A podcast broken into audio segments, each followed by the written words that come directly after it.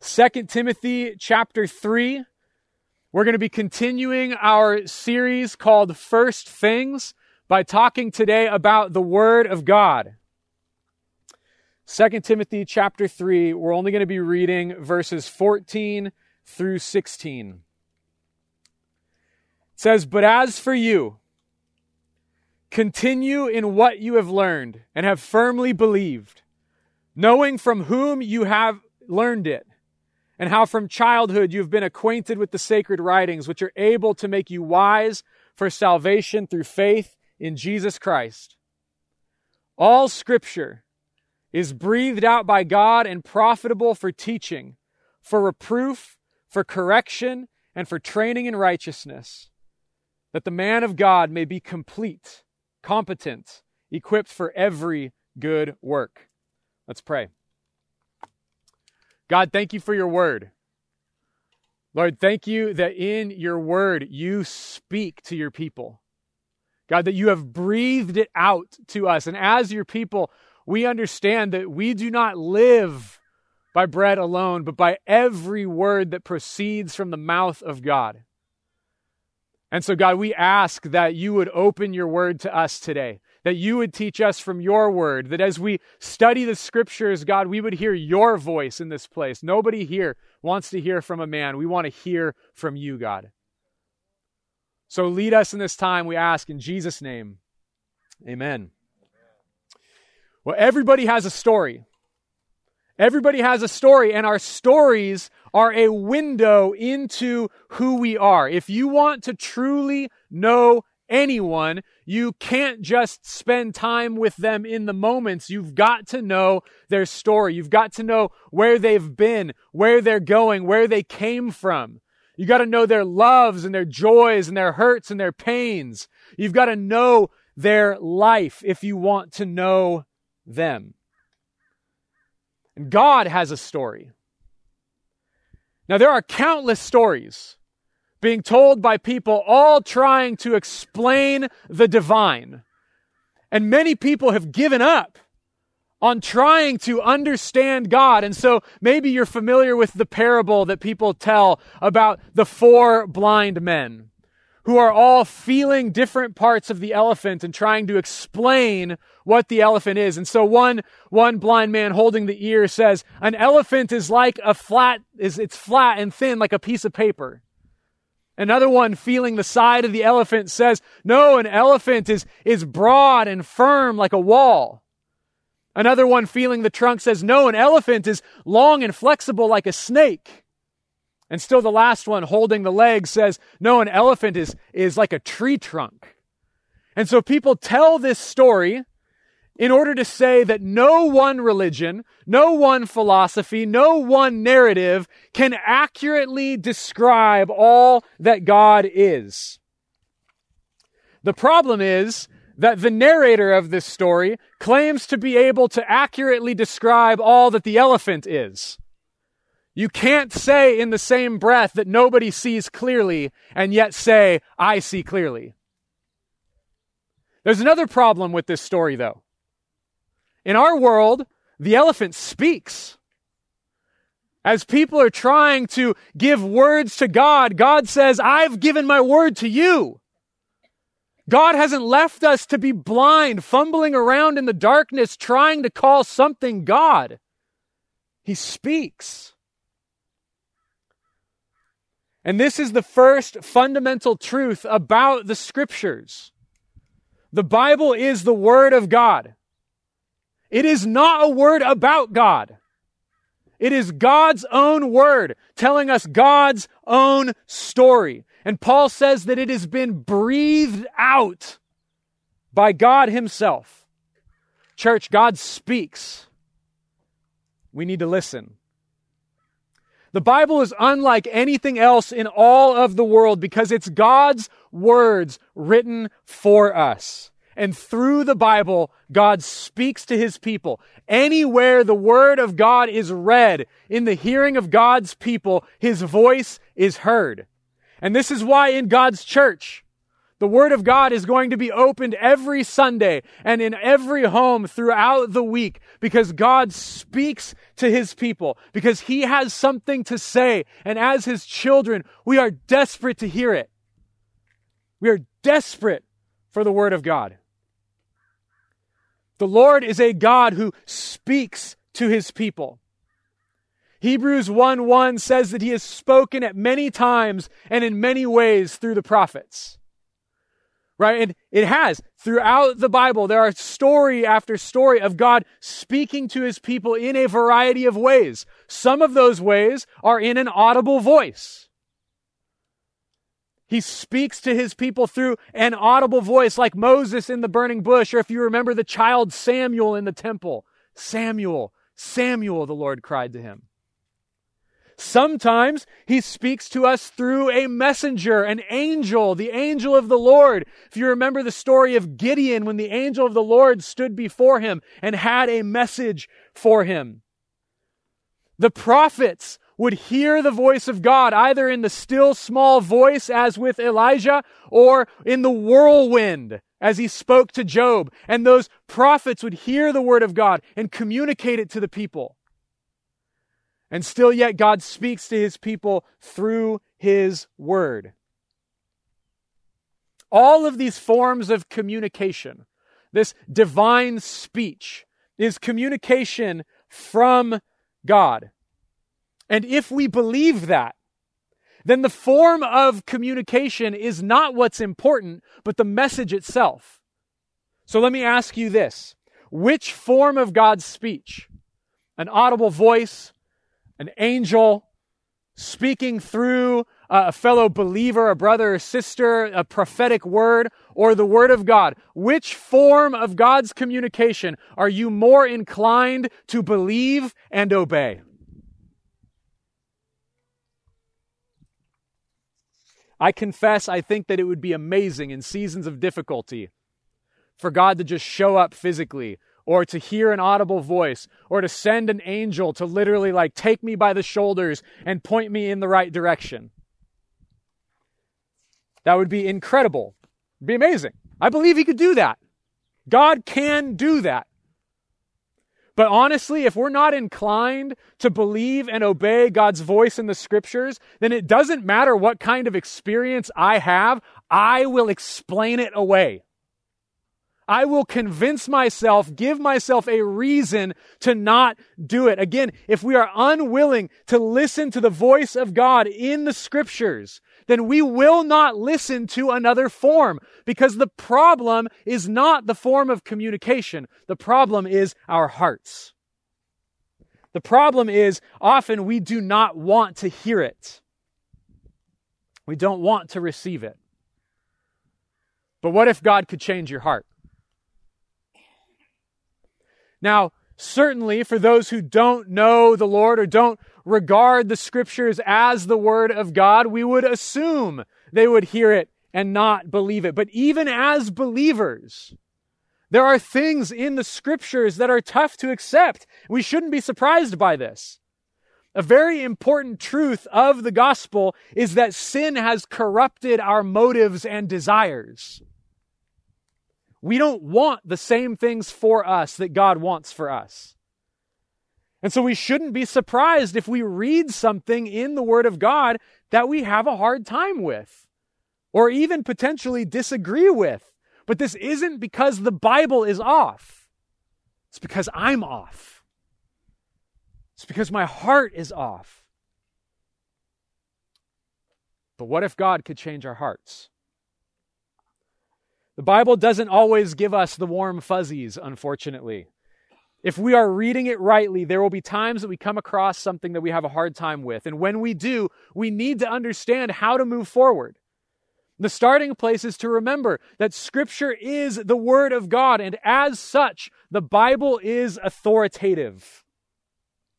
Now, like knee jerk reactions, even to the word authority. We live in a culture that is allergic to authority. We do not like people telling us what to do. We live in a culture that values independence and autonomy, and we wonder why we don't like authority. I have to imagine the founding fathers sitting around creating a nation based on like independence and liberty and autonomy and sitting around going, how do we build a nation that will eventually rebel against anything we do for it? We love our autonomy. We love our independence. We don't like authority. But even as I say that, let's be honest. Do we really dislike authority? I don't I don't think that's the case. I think we actually love authority as long as we are the authority. We can't stand being under authority. And the church isn't exempt from these temptations. Again, our hearts are still a work in progress. A brother this morning in prayer was talking about how we are God's workmanship. You are an unfinished product. We can't look at ourselves and expect finality from ourselves, completion from ourselves, but we can expect progress. We can expect that God is continuing to work on us. We are still a work in progress. But this, this rebellion against authority has crept into the church in a really ugly way in recent decades. Maybe you're familiar with something called the Wesleyan quadrilateral. Maybe you're not. I'll explain it to you. It was not developed by John Wesley himself, but it was developed by historians and theologians to describe how John Wesley came to theological conclusions. And he looked to four sources of authority Scripture as the ultimate authority, the, the interpretations through the, the, the church traditions as another authority, reason and personal experience as the last two authorities. We learn from these things. We know the Bible is not the only authority, it is the ultimate authority. There are other opportunities to learn truth. And so these can be really helpful when handled with care. Unfortunately, what many have done over time is that they unhinge these four authorities from their hierarchy and give them equal right to one another, equal authority to one another. So now my personal experience has just been put on par in authority with the scriptures, making my opinions equal with God's word. That is a travesty. This wrongfully has empowered many who profess to be believers to choose what parts of God's word we want to believe and obey and which to reject. And that means what typically we end up with is just like only the gospels, except where Jesus talks about sin or judgment or performs a miracle or anything like that. Certainly the Old Testament is like out, except for the Psalms those that don't talk about sin or judgment or you know all of those things. And and we're we're we're left not with the bible as our authority but we've placed ourselves in authority over scripture. We don't dislike authority. We dislike being under it. But if we pick and choose for ourselves what parts of the bible to believe then it's not the bible we believe. It's ourselves we have made ourselves to be God. One of our Wednesday prayer and worship gatherings, the kids were drawing with chalk on the sidewalk. And I have no idea which of your kids did this. But as I was walking away, I saw in chalk, it was written, God is greater than my opinions. I literally wanted to like dig up the concrete and like preserve this chalk drawing because it was beautiful. So I took a, did the next best thing. I pulled out my phone, I, I took a picture. We can't ever find ourselves in a situation where we think our opinions are bigger than God. Or that we have the right to put words in God's mouth or hide some away that we don't like. When it comes to these reactions against the Word of God, the problem is not with the authority that has been placed over us, it's our hearts bucking against being under that authority. And again, the Bible is not the problem. We are.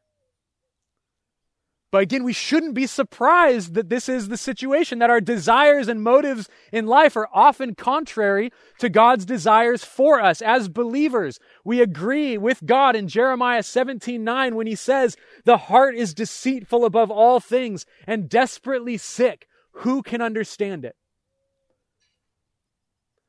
Maybe the reason we have a hard time receiving from the Word of God is because we know we have to change. We know we will have to change. We can't live the way we want to. And that's a bummer. The world teaches that if we have a desire, we will be unhappy until we can fulfill that desire. And you know what? I'm not even going to argue with that. I don't even think scripture argues with that. I'll throw a Bible verse on it. Check this out. Proverbs 13, 12 says, Hope deferred makes the heart sick, but a desire fulfilled is the tree of life. How do you like them apples? Scripture actually agrees with culture on something. It is a bummer when we don't get what we want. But what if our desires were to change? What if the scriptures were true? What if God could change your heart? Look, it's only from a changed heart that we can agree with Paul in this passage and say, yes, Paul, the scriptures are profitable. It's the only, it's only from a changed heart that we can agree with Paul. It's only from a changed heart that we can agree that scripture's teaching, reproof, correction, and training in righteousness is profitable. If we actually desire righteousness, if our hearts were changed to desire righteousness more than comfort, more than pleasure, more than power or anything else in the world, then we could believe that the scriptures are profitable. This requires nothing short of a changed heart. And so, friends, here's the good news the Word of God can change your heart. See, the most important thing about the inspired Word of God is that it leads us to an encounter with the incarnate Word of God, with Jesus Christ, the Son of God. The life with God that the Scriptures proclaim is not possible in the scriptures themselves, but in the one that the scriptures lead us to and point us to. The life with God that is possible is only found in Jesus. Remember, God has given us a story, His story in scripture, not just about Him. It's not a story about God and what He wants from us. It is God's story so that we will know Him and what He has done for us. In a heated debate with the religious leaders, Jesus tells them, You search the scriptures because you think that in them you have eternal life. Yet it is they that bear witness to me, and yet you refuse to come to me and have life. This whole book, from beginning to end, is about Jesus. From beginning to end, creation to new creation, from Genesis to Revelation, the Bible is God's story and Jesus is its hero. See, in the beginning, God created the heavens and the earth. But the heavens and the earth rebelled against God. You and I, we've just been talking about how we have rebelled against God, placed ourselves, the temptation to place ourselves in authority over God. But God promised that a Savior would come, that a Redeemer would come from the seed of the woman to crush the head of the serpent. And after centuries of waiting, that's the whole storyline of the Bible. You read Genesis 3:15 that the seed of the woman will crush the head of the serpent. And the question that we're to ask as we read the Bible is is this the one? Is this the one? Is it this guy? Is now the time? And it's over and over again. No, it's not Moses. No, it's not Abraham. No, it's not David. It's not Solomon. It's not any of the prophets. They're waiting. And through a season after season after season of failure, they're waiting for the promised Redeemer to come and crush the head of the serpent. That is the story of the Bible. But nobody expected that God had planned all along what he would do. Though the heavens and the earth rebelled against him, he came from heaven to the earth to speak to us, not from the clouds, not through an angel or the prophets, but to speak to us face to face in the face of Jesus Christ. Not to condemn us, not to destroy us, but to undo the destruction that we do to ourselves by rebelling against our Creator to reconcile us not only to Him, but to one another so that we stop hurting each other. Jesus, the Son of God, equal with the Father, submit himself to the Father's authority. The very one who was the Word of God, who spoke all things into existence, submit himself to the Word. And he lived a perfectly obedient life that the Scriptures require, and he died the death that our sin requires. And he raised from the dead, giving us victory over the grave. And by faith, we are given his Holy Spirit, who unites us to Jesus. And he gives us a new heart. And he makes us a new creation in fulfillment of what God said centuries earlier through Ezekiel in chapter 36. The Lord says, I will give you a new heart and a new spirit I will put within you. And I will remove the heart of stone from your flesh, and I will give you a heart of flesh, and I will put my spirit within you and cause you to walk in my statutes and be careful to obey my rules. It is only from this new heart that Ezekiel prophesied that Jesus fulfills that we can actually be inclined and desire to walk in God's statutes and to obey his word.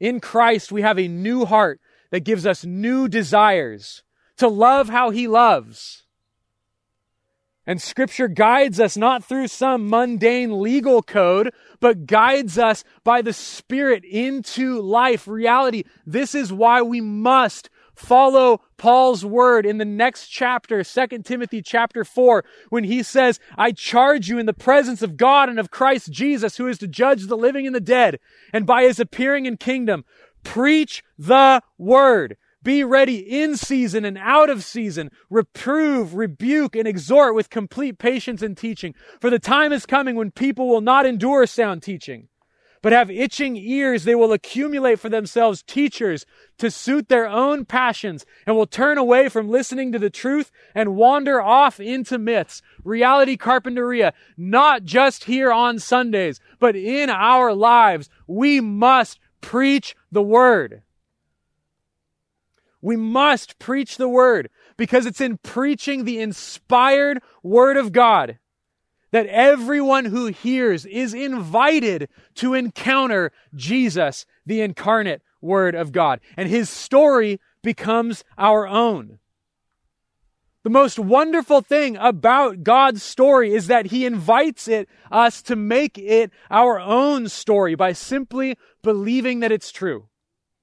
Through faith, the Holy Spirit unites us to Jesus, and his story of redemption becomes our story of being redeemed. And because of this, because his story is our story, when we read scripture and we see how our lives don't measure up, we no longer have to be condemned by it. There is therefore now no condemnation for those who are in Christ Jesus. But each and every time the Word of God exposes the sin and the darkness in our hearts, that is just another opportunity to proclaim thanks be to Jesus. Thanks be to God for forgiving me of my wicked ways. Lord, heal my heart, transform my heart. We don't have to be afraid of the Word of God, church. We don't have to be afraid when we turn the page and, like, oh, it's okay, it's Psalm 23.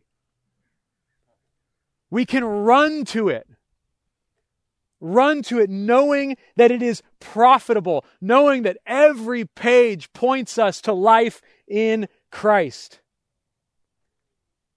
If you're here today and you haven't trusted in Jesus, then your story does define you. That all your righteousness is exactly that it's all you have. And in the end, all you are is a sum of your experiences and memories, but through trusting in Jesus, He becomes the one who defines you. His story becomes your story. His desire to forgive becomes your forgiveness. His desire to love becomes the love you experience. His word speaks a better word over you than anything you've ever done or anything that has been ever has ever been done to you. No matter where you are, no matter who you are, no matter what you've been through or what trajectory your life is on, God calls you through the Word of God, through Christ Jesus, and says, Come to me, my son my daughter, and invites you into the family story, the household of God, the family of God's story. He longs to forgive us. He longs to lavish His grace upon us. Your sin, your shame is not a reason to avoid God. It's the reason to run to God because only He can do something about it. You can't do anything about it. You can try, you can try to change the trajectory of your life. How's that working for you? You are here today, and so the Word of God invites you into His story to be redeemed by Him. Trust in Him, run to Him. And as He transforms your heart, watch how the Bible miraculously transforms from being a source of fear and anxiety to becoming a word that brings life to your soul. Church, everybody has a story. And no matter who you are or where you've been, Jesus invites you today to let him rewrite your story, to give you a new start, and to make your story his story. Let's pray together. Jesus, thank you Jesus, thank you that you did not leave us to grope around in the dark trying to find something to call God. But you are the Word of God. You spoke by your Word all things into existence. And then you came to redeem all things in existence to yourself. Jesus, we trust you. God, help us where we find it hard to trust you.